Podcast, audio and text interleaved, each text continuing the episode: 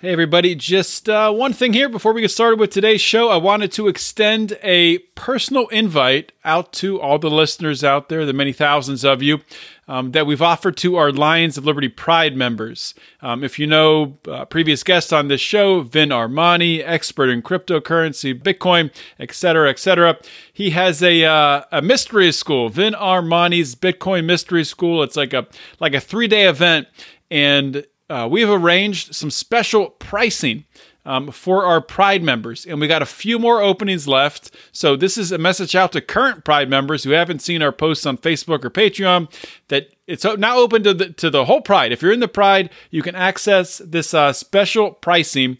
It's a 30% discount on his lowest price. And we got a few more slots left in this Pride-only group. So this is going to give you an opportunity to take this class with Mark, Brian, and I, and other Pride members. You're going to learn a bunch of stuff. I could read down this list, but essentially the way that Vin describes it is you can come into this with almost no knowledge and walk out of it, and you'll have more knowledge and be able to do more things than actual developers. So I'm excited for it. We want you guys to take part in this with us, and it'll be a really cool event. So all you have to do, really, is join the Pride and tell us that you want in to Vin's Mystery School, that private class. Or if you're in the Pride, just send us a message, reach out on Facebook or wherever you talk to us, and let us know if you want in. So that's it. Oh, yeah. One more thing. If you do, obviously, need to join the Pride. So if you need to do that, go to patreon.com/Lions of Liberty, join the Pride. Then you can tell us that you want in the school. So, all right, that's it. Let's get to the show. We are born free, and we will die free.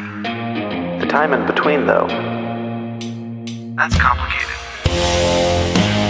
In that time, governments, institutions, and our egos will limit our ability to find true freedom in this life. These are real stories of real people overcoming the odds, persevering in justice, and unlocking their potential. Welcome to Finding Freedom. Here's your host, John Oderman. All right, welcome to Finding Freedom. Pleasure to have everybody here. I want to sort of introduce and prep you guys for this show. Got a great interview with Scott Horton, which is going to be the majority of this show.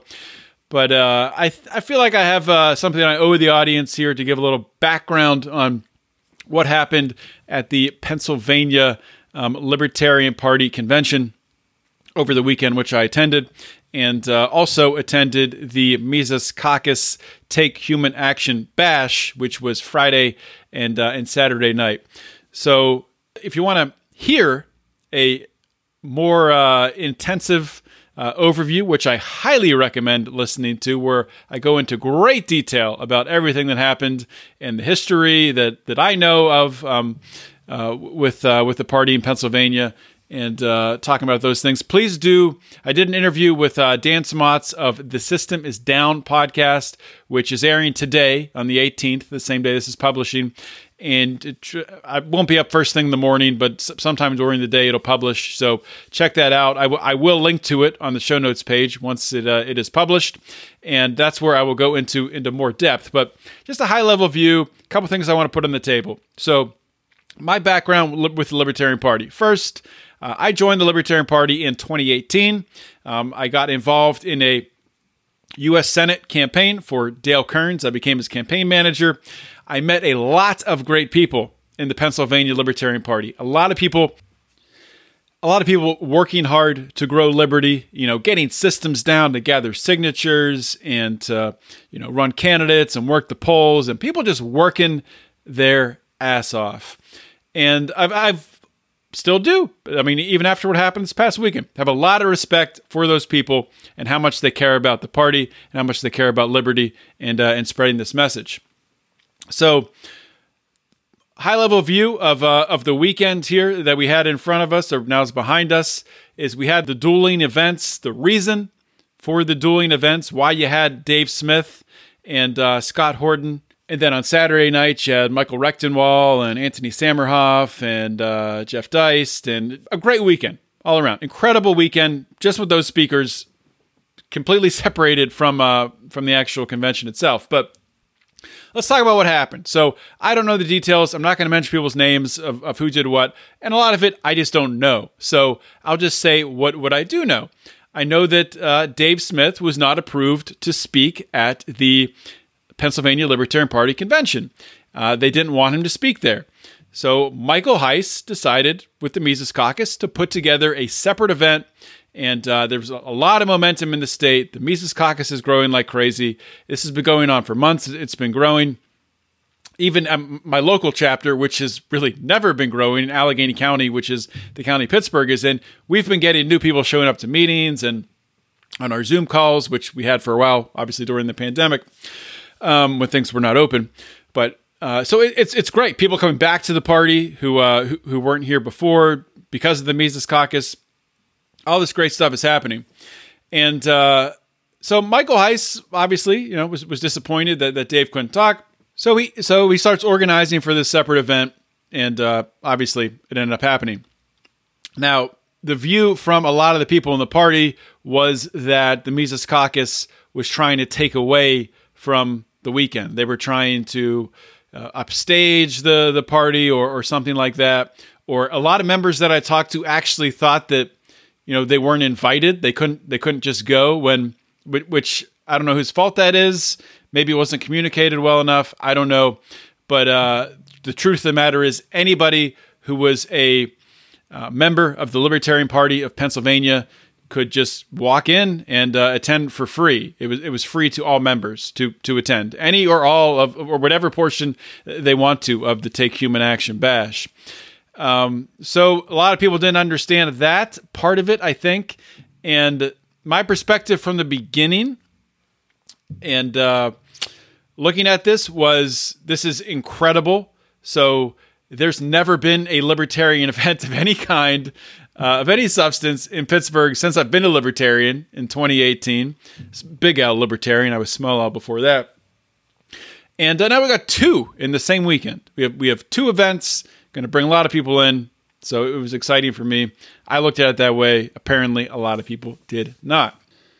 Let's get into it. So what happens Friday night, Mises Caucus event happens. It is packed. I show up. It's wall-to-wall there. Hotel ballroom, totally full of tables. People standing along the wall. There's no place for me to sit. I showed up late, of course. One of the first people I bumped into was Dave Smith, just meandering around, talking to people, drinking a beer in the hallway. Dave helpfully pointed me to the correct direction where I could grab a beer at the bar, which was awesome. And I wanted to interview Dave after his talk, and he said, "Cool, let's do it. Unless things get crazy, it shouldn't be a problem." So fast forward to what happened. Scott gives his talk, crushes it. Talking about, obviously, the situation in Israel with Gaza and really the media manipulation of that entire event and all the propaganda that's been going on for years with that situation, and just cutting through the narrative. And I don't need to tell you, Scott's going to talk about all that. Anyway, Dave comes up on stage, and Dave crushes, man. Just... So he was so on. And this is the first time I've seen Dave speak publicly. I've seen his, his comedy performances, videos of it, whatever. But he's engaged with the crowd. People are yelling stuff out. He's, responding to them. They're coming right back on the message. He has a bunch of points that he's going through, from ending the wars, ending genocide, ending the war on drugs, ending lockdowns, ending these big bank bailouts, and I think I actually started in the Fed chant at one point, which was freaking awesome. But people are going nuts. People are banging on tables. I'm banging on a wall. The energy in the room, it was indescribable. I mean, it was, I keep saying this, I get goosebumps talking about it. It was, and I told this to Scott, and I tweeted it out after the event. It's one of those events that people are going to look back on a year from now, 2 years, 5 years from now, whatever, and be like, that was when it started, man. That was that night in Pittsburgh. That's when this thing really got rolling. That's when the new revolution, that's when the Ron Paul revolution, woke up and came to life right before our eyes again. It was that big of a moment. And positivity, you know, people just having a good time and laughing and talking to each other, making new friends, seeing friends that you've, you know, seen on Twitter or Facebook, whatever, and making that connection, getting that real life connection. Nobody's wearing a mask. It was nobody is wearing a mask. Phenomenal.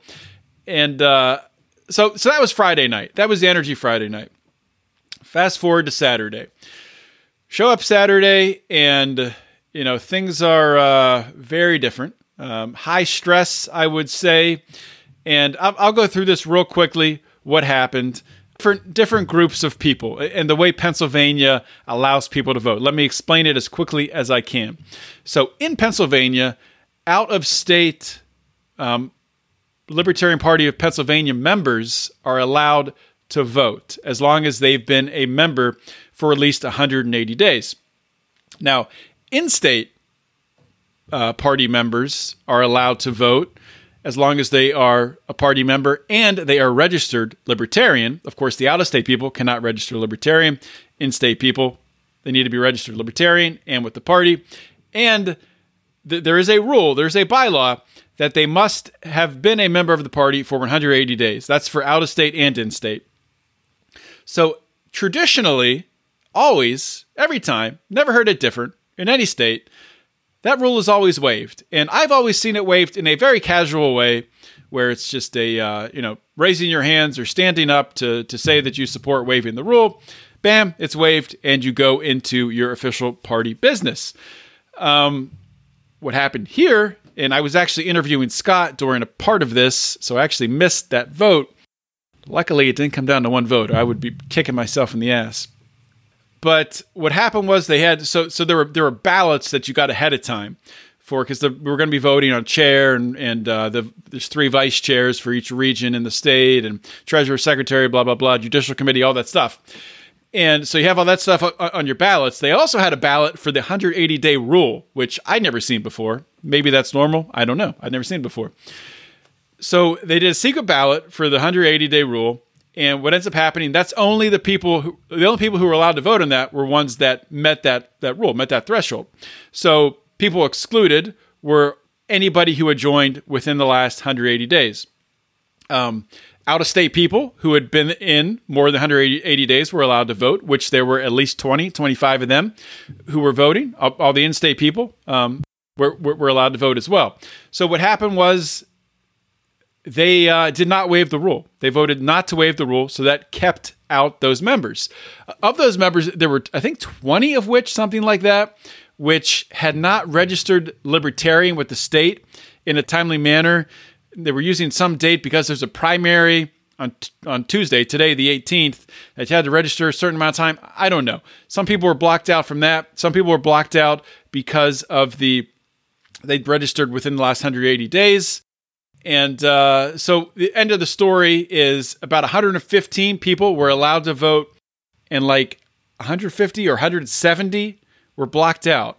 A lot of them Mises Caucus people, a lot of them not. A lot of them just people who joined the Libertarian Party. Some of them are actually on the ballot today, running in races and special elections, and they're allowed to be on a ballot, and people can vote for them on a ballot as a libertarian, but they were not allowed to vote in at the Libertarian Party convention in Pennsylvania. That's how insane it is. It was just crazy. There were, I won't tell every story, but there were people who had done some awesome things. Rob Grizzly, who's a local guy in Pittsburgh, has, you know, just been doing a killer job doing outreach in Allegheny County, the county that I'm in, and bringing new people into the party, going to colleges, universities, talking to people. He paid for the bus that brought people from the hotel where the convention was to the restaurant where they had a social. And he showed up at the convention and was setting up tables and chairs and all that stuff. He wasn't allowed to vote. So there were a lot of people. I can't go through everybody. There were a lot of people like that. And these stories are being told. And at the end of the day, they were able to silence those people, and just those 115 people, myself included, were allowed to vote on the party business. They did also extend, so they tried to extend the term of the board, the chair and vice chairs and everything, from 1 year to 2 years. which they did get it through, but there was an amendment added on, which instead of it going into effect in instead of next year going into effect, which would have made this year a two-year term, the first two-year term to continue, it doesn't go into effect until 2023 now. So essentially what they were probably trying to do was extend the current board's term. So, okay, now that's out of the way. My opinion on everything that happened. I want to reiterate, I do not have any ill will for what really happened and the actions people took, many of whom are friends of mine, many of whom are in my local chapter, and I will see them this Wednesday, and we will have our meeting. It's going to be fine. There is a fear of a takeover, and I think people are fearful for if the messaging is going to change. They're fearful of things they don't understand. So there are many loud people in the caucus, or many loud people in other caucuses and in the Mises Caucus who get in these, high profile arguments, and, a lot of untruthful things are said. And of course you've heard the things that, people calling Tom Woods a Nazi, Dave Smith, racist, all this crazy, crazy stuff, which is absolutely baseless stuff. If you just do any sort of research into Tom, Dave, Ron Paul, any of these people, they're not freaking racist. And it's absurd to make that statement. But that doesn't stop Loser Brigade, as Dave calls them, from saying that stuff. Essentially, what we were left with was, about 50 in-state people and 20 out-of-state people voted to elect the current board, voted in favor the current board members favored nominated board members. And people who were friendly to the Mises Caucus or whatever, who voted against that, were not able to get any, lost the chair race, lost vice chairs, lost treasurer, secretary. We're able to get some on judicial committee, which is cool. But, so that's how that ended up shaking out. And it's just really crazy to me. And I think in Pennsylvania, we'll get past this pretty quickly. But there's a lot of questions I'm getting is, well, why does the Mises Caucus need to have a separate caucus? Why can't they just be the Libertarian Party? And I mean, for many different reasons, and I don't want to get into it here, but I think the biggest thing for me, which pushed me towards the Mises Caucus. And I should say Lions of Liberty, the brand. We do not support caucuses. The person who's behind the microphone talking right now, I do support the Mises Caucus. I'll just say that. I haven't always, but this did push me towards that. So, and it's pushed others who I've talked to. But I do think that's where the energy is. And what it is, it's about... it's really about branding. It's about messaging. And the LP, status quo LP, we'll call it, which don't take this the wrong way. Status quo people or people have been with the party for, a long time. The messaging I don't think has been good. The messaging is not something that you can start a movement behind. You're not going to start a movement behind trimming the branches of a dead tree. You got to get the root and you got to pull that tree out of the ground and you got to plant a new tree. And, we need someone out there who's going to be not just someone, we need lots of people in the party, and you don't have to join the Mises Caucus. I mean, I've said this many times. I think there's a need for that Mises Caucus message, a clear message of anti-war, ending the war on drugs, ending coercive taxation, really ending all state coercive measures, and just getting that out there. There's a need for that. There's also a need for people come at it a different way, maybe more of a Gary Johnson or a Joe Jorgensen type messaging. There's plenty of room for that. Not everyone is going to be attracted to liberty from the same message, so we need multiple messages.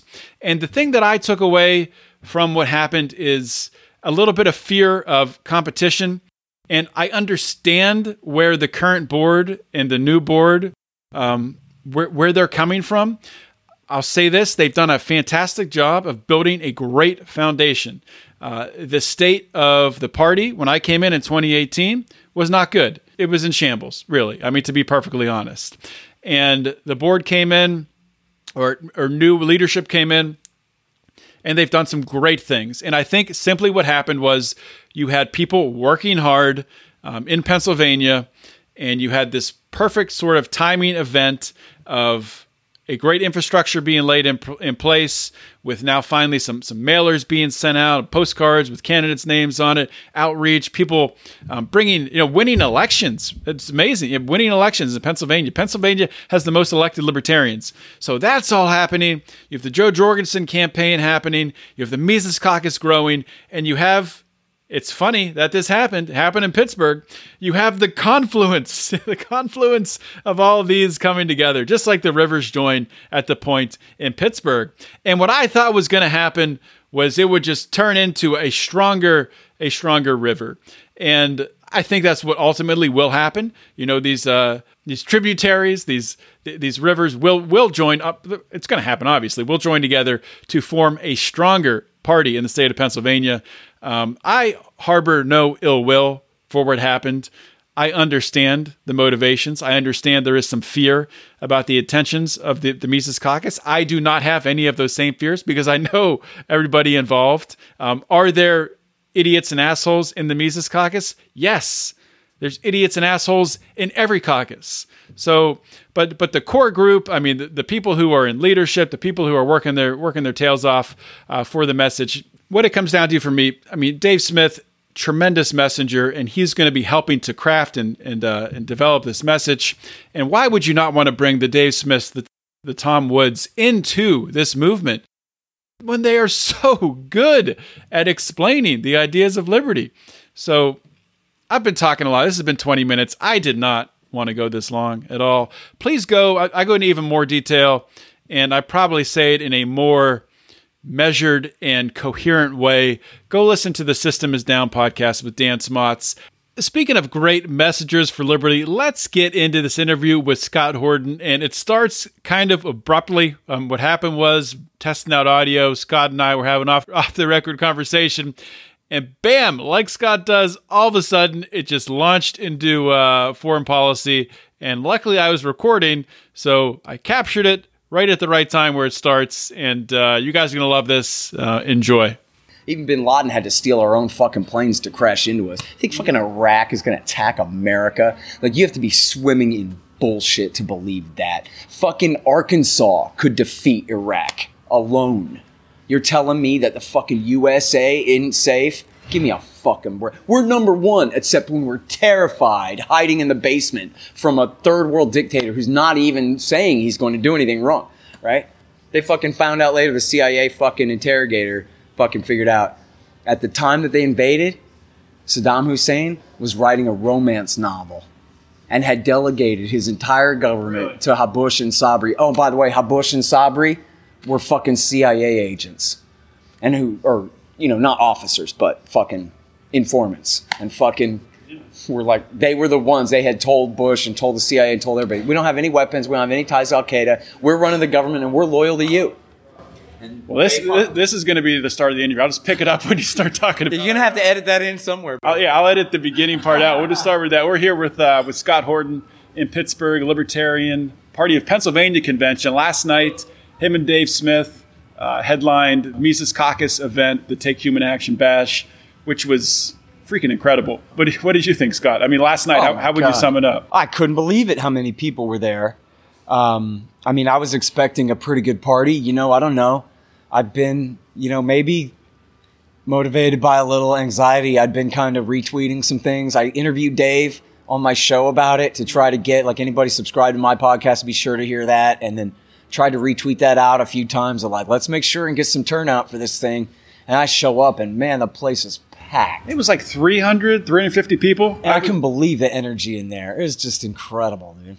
Yeah, I sent out a tweet last night that tagged you and Dave. And honestly, this is one of those things where years from now, a year from now, 2 years from now, people are going to be lying about being in that room. Because I think people are going to look back and be like, well, this is when it started. That's when it started. It started that night in Pittsburgh.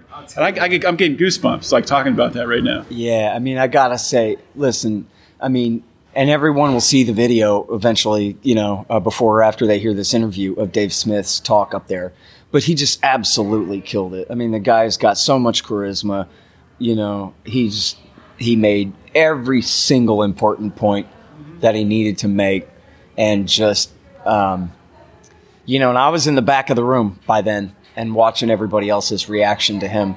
And just, dude, he is a fucking superstar. We haven't had, you know, he is the equivalent of what we had with Harry Brown and with Ron Paul and this, you know, a real leader for our movement and to represent us to the rest of the country. This is who we are. This is what we care about. He's Ron Paul with comedic timing. Not that Ron Paul's not funny, but I mean, you know, it's what Dave can take, you know, someone shouting from the audience and just turn it around into a joke and then go right back into it. Absolutely. Right. Yeah. He's so quick on his feet and he's so articulate too. Like, well, for me, for example, just saying like, blah, blah. He doesn't do that. He speaks in perfect paragraphs with no stutters, no stumbles, doesn't restart his sentence and try again. He gets all the way through where I know I would have stumbled, and he does not stumble. He gets all the way through it perfect, you know, and just like he's reading a script, but he's not. He's just on it. And, you know, I was totally blown away, totally, absolutely proud of him. And I think you're right that there, it's certainly a turning point that like from and.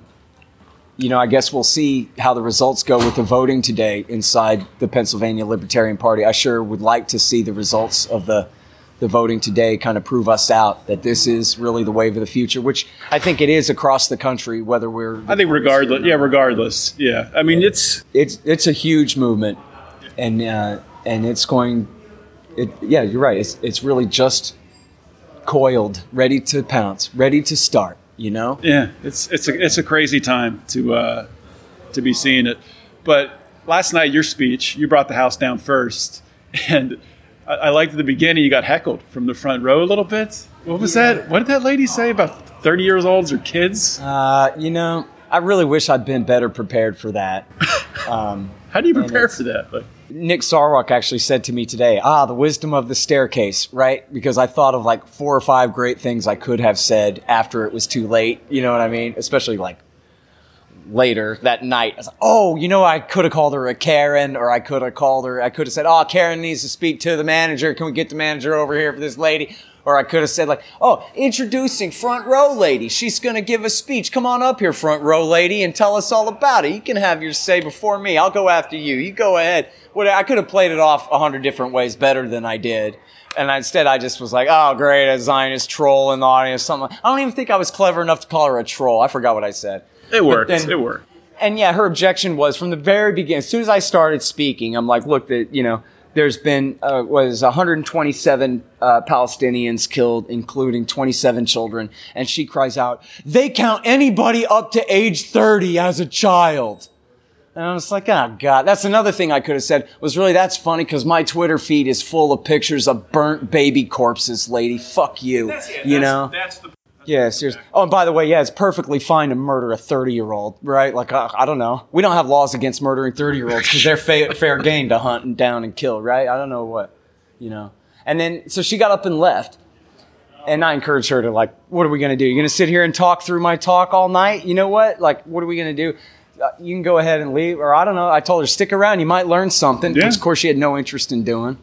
It's another line I could have used was like, you see, everybody, this is what they call cognitive dissonance, right? It's this lady's having an emotional breakdown because she knows she's about to hear some shit about the side she takes murdering children. And so she has to lie to herself and tell herself that a baby is a 30-year-old and say that everyone who knows better than her is a damn liar. Because otherwise, what? She would have to cry and pray to God for forgiveness for her horrible sin. Right? Yeah, because that's what the media or that's what Fox News is feeding her. Yeah, and she's, you know, sick with bloodlust, and you know, power corrupts.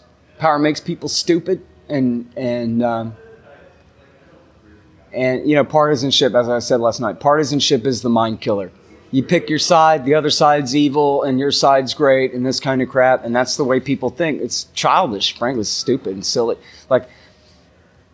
I mean, for example, have you ever heard anyone say, dude, Hamas ain't that bad. They're great. This is a paraphrase of someone not ever saying this, by the way. Don't quote me out of context, goddammit. Have you ever heard anyone say, oh, Hamas, they're pretty good guys, blah, blah, anything like that ever in your life? I have not, but I'm sure somebody said it. Nah. Nobody ever defends Hamas. Like, you could defend them on the facts that they are not merely a terrorist group mm-hmm. or an armed faction. They are a political faction and a pseudo-government. They're guilty as hell of using even suicide terrorist tactics mm-hmm. in the past.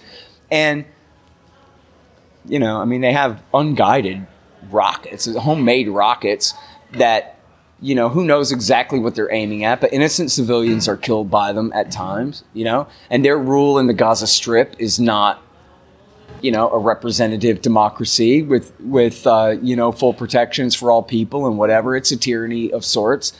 Nobody is on the side of Hamas, right? We'll just clarify that. Look, even Hamas says they would recognize Israel if you'd let them have independence already, right? Or we'll say, look, they're firing rockets, but it ain't like they're armed to the teeth with Iranian missiles, right? You got casualties in the single digits on the Israeli side and the triple digits on the Palestinian side immediately. You know, there's disproportionate power here. Now, if you're a hawk, you go, oh, you love Hamas, you're a terrorist, and how come you love Hamas so much, and how come you hate Jews so much, and a bunch of crap. Because it's black or white, it's one or the other. Because there's no way to just actually argue the point and win it, right? And so that's why Zionism always, constantly, and you probably already noticed this, and you will continue to notice this for the rest of your life, is soaked through with dishonesty from beginning to end, from dawn till dusk, every day. Hasbara doesn't mean we go out and tell the truth about ourselves so that everyone will like us, right? Hasbara, this public explanation, is essentially, it's all PR spin to try to cover up for murder and lies and simple land rustling, as we call it in Texas. You know, you can't steal people's land. You get justice for that. You know, it's simple, honest, direct terminology to describe the situation. And that's why, you know, Caitlin Johnstone had a great article the other day where she says, on one side, you have people going, oh my God, this is terrible. And on the other side, you have people going, wait, actually, it's more complicated than you think. Okay, what do you have here, right? You have victims who are being honestly assessed as such by honest people. Right. And then you have people who are providing public relations for a tyranny on the other side. What, it's complicated, you know? And that's why they lie. And look at the entire narrative about this thing. It's like, oh, Hamas started firing rockets. Well, that's not what happened. What happened was there was an ethnic cleansing campaign in East Jerusalem, and then there was an armed Israeli security force attack on the Muslims praying at the Al-Aqsa Mosque on the last day of Ramadan, and then 2 days later they did it again and injured 300 people, including women, with flashbang grenades and smoke grenades and rubber bullets. And, you know, there was a riot, but the cops had provoked it and started cracking skulls. And Hamas said, if you don't pull your troops, your forces away from the Al-Aqsa Mosque by dusk or whatever it was, that I forgot exactly their time limit, then the rockets will start.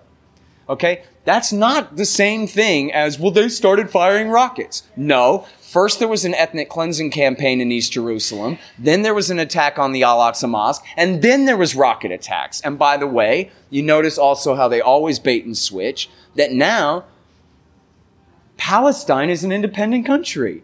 Oh, it's the Palestinians, as though they're referring to a state army. The Palestinians, the country next door, is attacking us. What if Mexico started firing rockets across the border? That analogy you gave last night, man. That's what they say. That was so on point with... Yeah, it's not like that at all, right? That's right. It's not. These are the Navajo, right, in their reservation. Or another metaphor is Attica prison riot.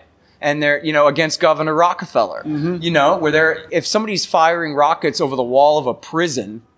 That's not really the same as being attacked by a sovereign nation state, is it? No, it's not. And you know, in that analogy, what's Hamas other than the trustees in an Israeli open-air concentration camp where these Gazans, 80% of whom are refugees, 50% of whom are under the age of 18. Really? And all of whom are guilty of nothing other than not being born Jewish. That's why they're there. And they're in a concentration camp, and they cannot leave. They have no airport, no seaport, no trade. They're under total siege since 2007, under total siege for the crime of a small percentage of them voted for Hamas in an election that Condoleezza Rice forced them to have, and an election that Israel, possibly accidentally, if you look at the way they reacted to the results of it, rigged for Hamas against Fatah. Why would they rig it for Hamas?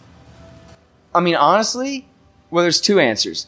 To me, the simplest explanation is it was bad policy. They were in the middle of punishing Fatah for one reason or another, and you know, the Israelis control the entire economy of the West Bank, so they're able to just put they have total control over the taxation, and which all the taxes come from, like border crossing tariffs and stuff into the West Bank.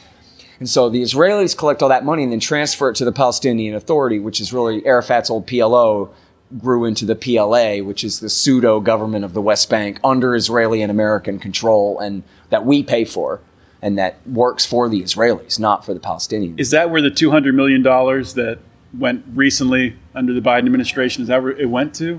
Do you know what I'm talking about? Oh, yeah. No, I'm not sure about that in detail. I think most of that was just direct aid, actually, like, you know, food aid and this kind of thing that Trump had called off. I'd be surprised if Trump had canceled support for the Palestinian police. I don't think that that's right, you know, or if he did, he made sure the Israelis were covering it because the PA works for the Israelis, essentially. And so, but Fatah is the ruling, that's the PLO, Yasser Arafat's whole group. They are the dominant force inside the Palestinian Authority. So what the Israelis did was they withheld all that tax money and didn't give it to Fatah, so they couldn't pay off their patronage, right? They couldn't buy up their votes that they needed to buy up. And then they held the election, and Hamas won.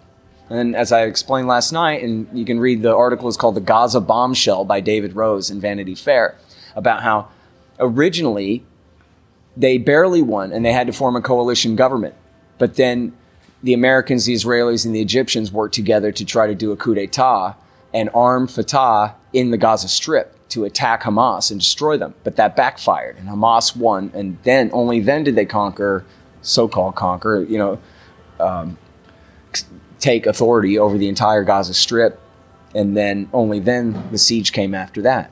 And then the idea that we're supposed to entertain is all of these Palestinians are collectively guilty for a vote that only kind of went half bad in 2006, 15 years ago, when at that time the majority of the population of the Gaza Strip were children under the age of 18, not under the age of 30, under the age of 18. Yeah. The majority of them were minors, okay? Now it's about 50-50. Now, how could they possibly be collectively guilty for supporting Hamas? Why was their population skewed that much? Any idea why it was skewed that much to be minors? Because they have very high birth rates, you know, because that's their one way of fighting back, making sure that they stay here, is staying pregnant, you know, because they don't have anything else. Mm-hmm. And look, I'm not justifying these rocket attacks. But the reality is, in law, never mind just simple morality, if you just, look, do it like this. Take the shoe and put it on the other foot. It's the Palestinian, Arab, Muslims, and Christians who have rounded up all the Jews and put them in a concentration camp in the Gaza Strip, directly analogous to the Warsaw Ghetto or something like that, worse than Manzanar, and just as bad as the occupied territory in the West Bank. If any of this was happening at the hands of the Palestinian Arabs against the Israeli Jews, the West would go to war. We wouldn't put up with that for a minute. Yeah. The United States of America wouldn't put up with that for 1 minute. Okay, that's almost all you need to know right there. But in the law, again, keep the shoe on the other foot. It's the Israeli Jews who are all herded into the Gaza Ghetto because of the crime of being born of the wrong religion. And then their people are being ethnically cleansed out of Jerusalem. And their people are being attacked while they're praying at the Western Wall. And then they start firing rockets over the wall from Gaza. Who's the aggressor there? There's really not much question about it, is it? And look, again, innocent civilians on the Israeli side have been killed in this. I'm not justifying that, but I'm just analyzing the reality. I'm Howard Cosell here, okay? My job is calling the score so people understand who's who, right? I'm not taking the side of Hamas. I'm taking the side of the Palestinian civilians. They are the ones, and in fact, Hamas, for that matter, legally speaking, they are the ones under international law who have the right to resist. People say, the Israelis have the right to defend themselves. You see what a propaganda technique that is? Mm-hmm. They're begging the question. They're arguing past the sale. They're assuming their conclusion that what we're seeing here is self-defense. But they haven't proven that part of the argument yet. It's right? evil persuasion. That's right. Really. That's right. They're just being, again, soaked through with dishonesty because they can never be honest because the truth has a terrible anti-Israeli position on all of these matters. Simple as that. And so they have to spin it and turn it that way. Go ahead, sorry. I was going to say, and when it's explained, as you're explaining it here, it's not complicated. That's right. It is straightforward. And if you had... Fox News or CNN or any of those channels explain it that way, people would understand it. But everyone is so, the propaganda is so strong that people cannot get past this binary view, good or bad. Right. And I mean, the question is, like, how does this ever end? Education is the key. There's a website about this crisis called If Americans Knew. And the premise being that Americans don't know. And if they did, man, they would be on our side. And I believe that. I have to tell you, man. And I was explaining this to Dave in his show last night, that I know from my own experience, as interested in politics as I've always been, and Middle East politics, even all through the 90s when I was obsessed with Bill Clinton's war against the Iraqis, for example. That whole time I still put off learning about Israel-Palestine. I put it off and I put it off and I put it off because... oh, God gave us this land. No, God gave us this land. And it just seems like this. They spin it as this ancient kind of perennial conflict. It never goes away. Everyone is invoking a supernatural property right. So in other words, there is no real right answer and there never will be a satisfactory answer. And, I don't know. And they really never show, especially on TV, they never show here is who is occupying who. Here is... who is on whose side. If you look at a map of Israel, mm-hmm. It looks like the Arabs invaded and stole a chunk out of it, right? Mm-hmm. With the West Bank. But no, that's all that's left of the land that the Israelis conquered from the Palestinians is the West Bank and that tiny little Gaza Strip. They go, the Arabs just want to push all the Israeli Jews into the sea and kill them all. They're besieged and surrounded by on all sides. But that's not true. Zoom out and look. You have Egypt, a friendly dictatorship, backed by America to the south and backed by Saudi and Israel. You have Jordan to their east. You have helpless Syria that they've been bombing every day for 10 years straight, who haven't fought back yet because they have no ability to whatsoever. And you have Hezbollah in southern Lebanon. The rest of the Lebanese government is completely compliant. And Hezbollah is essentially a defensive force. They're a political party, but also an armed force. But they're not an offensive threat to invade northern Israel, and no one pretends that they are. They're armed enough to keep Israel out of Lebanon is the kind of threat that they pose. That's it. Are they really, though? So if Israel... well, Israel tried to invade in 2006, and Hezbollah kicked their ass and forced them right back out again. And then so... now, if they really brought all their power to bear, it would be different. They didn't go full scale. Yeah. But on the scale that they went, they got their butts kicked and turned around and fled because Hezbollah really, it was total asymmetric warfare, right? It's guys with handheld weapons against tanks, but with new and improved tactics. And so they did well in that one. But in other words, though, look, Iraq obviously is no threat. Saddam Hussein's regime never was. It absolutely could never have been after 1991 when Bush Sr. absolutely carpet bombed his armored divisions off the face of the earth. Mm-hmm. And seriously, if Iraq in 1990 had gone full-scale invasion, not to Kuwait, but to across Jordan to Israel, Israel would have beat their ass in a day. Full-scale war in 1990, and when Saddam Hussein's military was at its peak.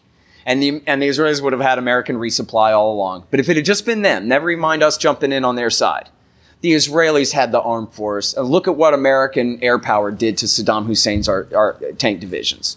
Completely decimated them. Right? There's no way they're getting across the Jordan River. There's just forget about it. They can never. Okay? And then that's it, right? Look at the map of the Middle East. There's no...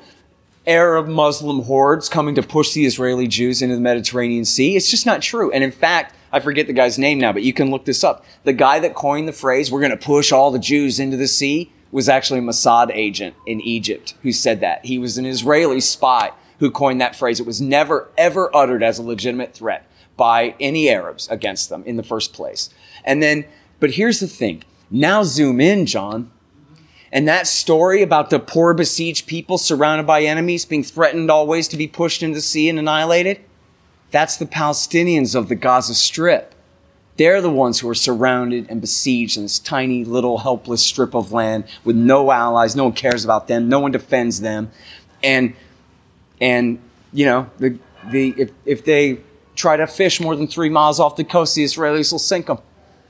You know, back when we had the refugee crisis of 2015 and 16, you had people. Where are the refugees coming from?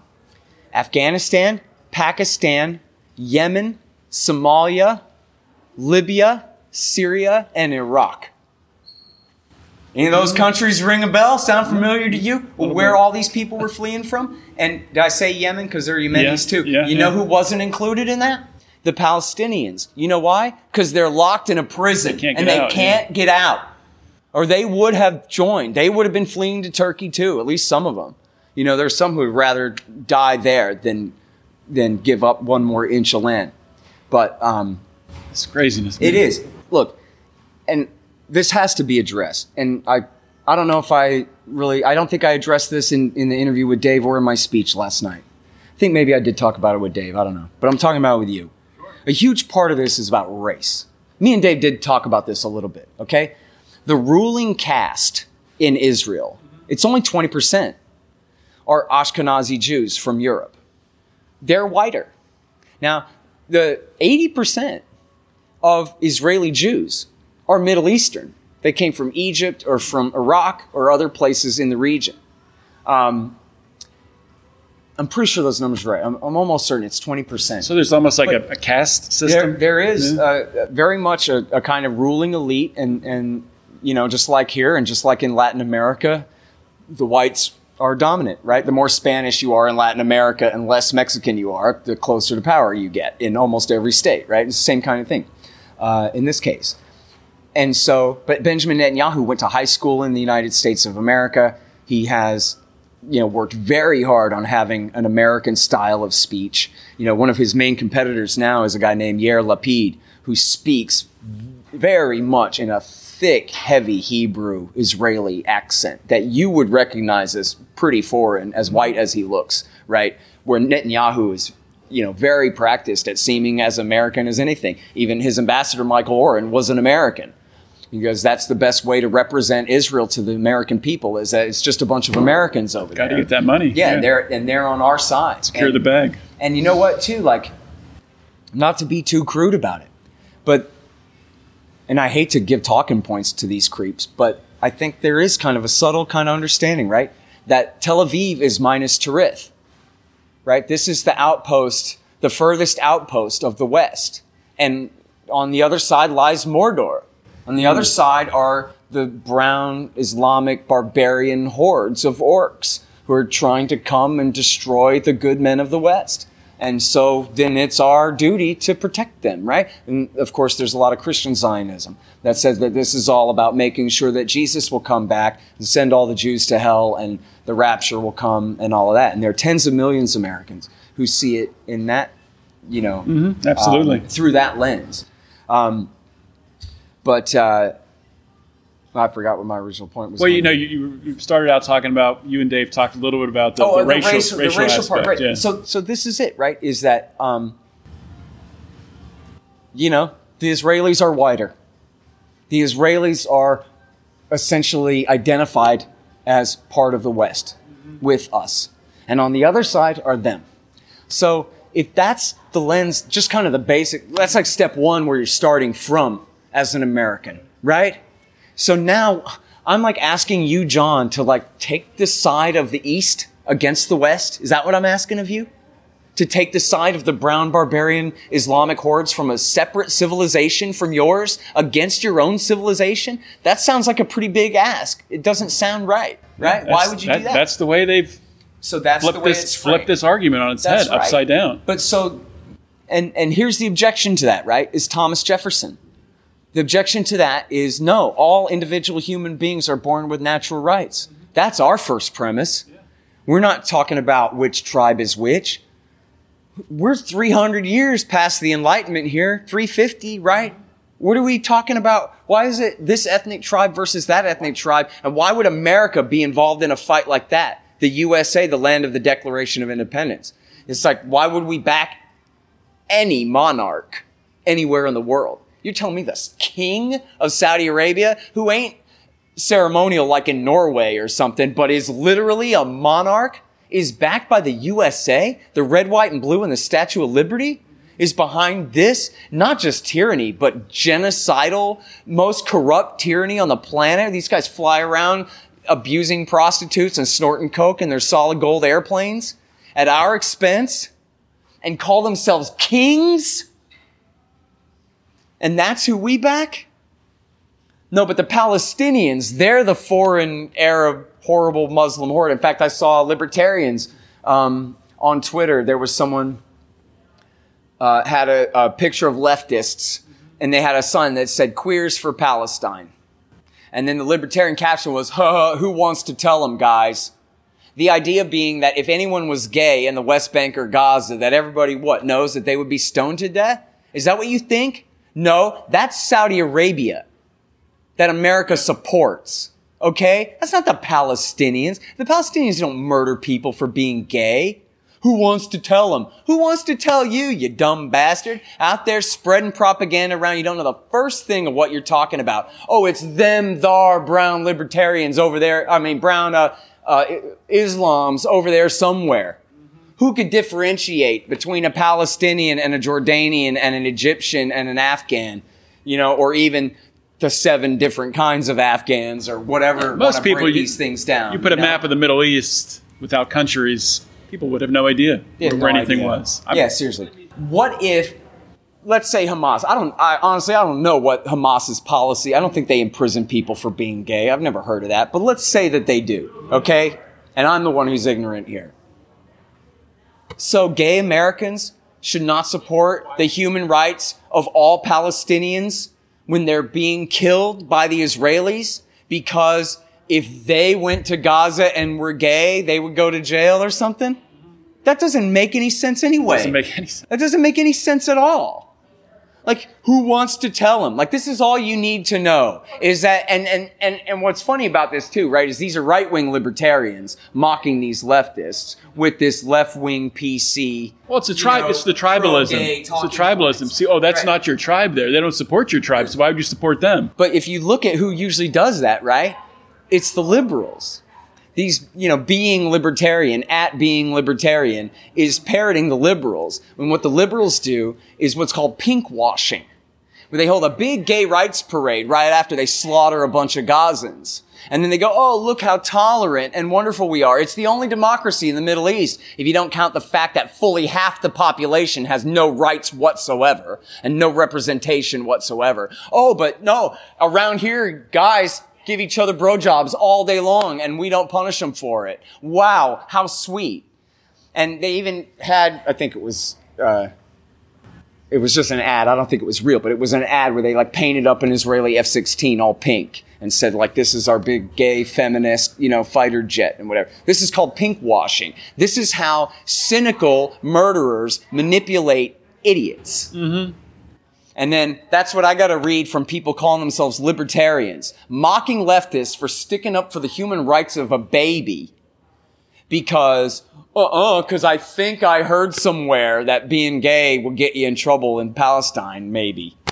Give me a break, dude. It's sickening. And it goes to show, really, right, the cognitive dissonance, right, where people just grasp at straws to do anything they can. They'll break their spine, bending over backwards to figure out a way to justify themselves and not have to admit that they were wrong.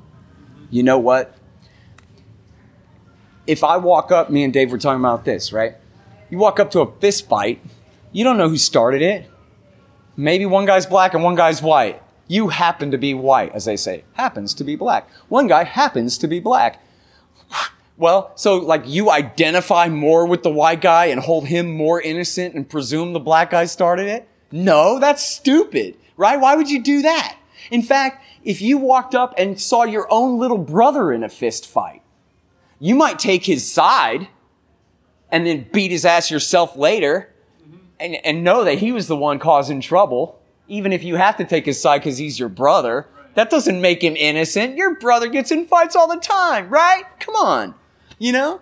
It's like you're supposed to like George W. Bush because he's a Texan. You're supposed to like Barack Obama because he's from Illinois. Mm-hmm. That doesn't make any sense at all, does it? It's completely stupid. I'm supposed to like Joe Biden because he's from Pennsylvania? Yeah. No, not really. But. Yeah, seriously, because he's from the senator from the credit card companies in Delaware. Yeah.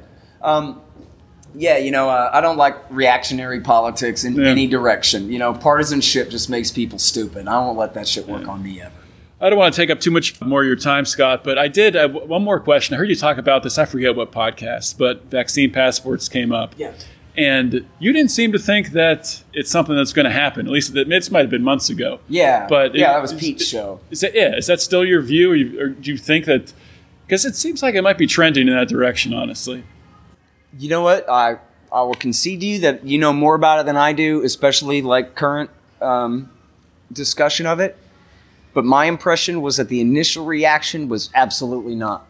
The reality is it's totally unenforceable. Well, you're in Texas. I don't think it would ever happen. But right. I mean, there are some states that would try it, but it's essentially unenforceable. You're going to have people who just refuse to go along with it. And you're going to have, by and large, the way it's going to work very quickly. And I think that people even just did this as a thought experiment and realized very quickly that it's going to be extremely prejudiced against poor people and against minorities. And in fact, right before they had the first big kind of trial balloon about it, just like a week before that, I think, maybe it was just a couple of days before that, the New York Times ran a big story, almost certain it was the New York Times. Yeah, it was the New York Times. We're in a really big story about blacks don't trust government medicine. And you like to think American blacks are socialists and all this, but that's not really true. They're right-wing Democrats. They supported Hillary and Biden, not Bernie Sanders, right? They're Christians and they're essentially conservatives, but Republicans hate their guts, so they're definitely not Republicans. You know what I mean? But they're essentially on the conservative side. They could easily become libertarians, right? I would like to hope so, absolutely. But, you know, people presume that they all just want to line up and get government medicine, but there's a real history of government medicine treating blacks very badly in this country. Absolutely. And in fact, they had a quote in there where a guy said, and honestly, I think this particular fear was unfounded in this context, but still, like, you can't ignore it. The guy goes, wait a minute. So you're telling me that the vaccine you want to give me is the same one the rich people are getting? Some of that, yeah. I don't believe that. Why would I believe that? I don't ever get anything that's the same thing as what the rich people get. But this time, you're going to give me the highest quality one. I'm not letting you put that needle in me. I don't trust you. And there's nothing you can do to make me believe you, right? Like, we're already at a place where I know how it works around here. Where the reality is, the Moderna vaccine's the Moderna vaccine wherever you go, right? As long as you keep it cold enough or whatever. It doesn't really make a difference. But in this guy's mind's eye, why? How could he ever believe that? Well, you see, Donald Trump gets COVID. He's in the hospital. Well, they gave him the every single treatment he did. Yeah, all the medicines, everything they could. So, yeah, I mean, he definitely has a point there, right? That he would not get like the full, even upper middle class people don't get the kind of treatment that Donald Trump and the very richest people would get. Absolutely. So what does that mean, right? That means that overall in broad numbers, you're going to have significant populations of especially poorer black Americans who refuse to do this, refuse to get the vaccine, take their chances with the germ instead. And that's their decision to make. But now you're going to tell them they have to have an app on their phone and prove that they had a vaccine to be allowed to go anywhere? It's just not going to work. And right away in implementation, right? Not because it was designed this way with this in mind, but in fact, it would be racist in its implementation. Absolutely.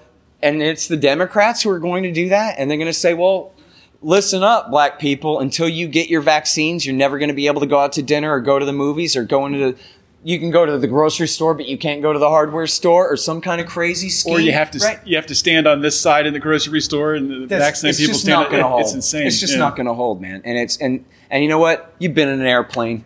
This country's just too damn big for that, man. 340 million people now. I mean, even the state of Texas is an empire itself, man. It's, you know, there's like 10,000 towns in Texas.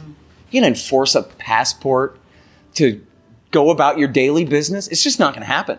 It's just not going to happen. Nobody's going to respect it. Nobody's going to go along with it. It's dead on arrival, like the Obamas, carpet bomb Damascus in 2013. That was what Dave said. It's just like, let's bomb Syria. Hey, everybody, let's bomb Syria. Yeah, no, how about let's not? Yeah. Okay. And then they backed down because they had to back down.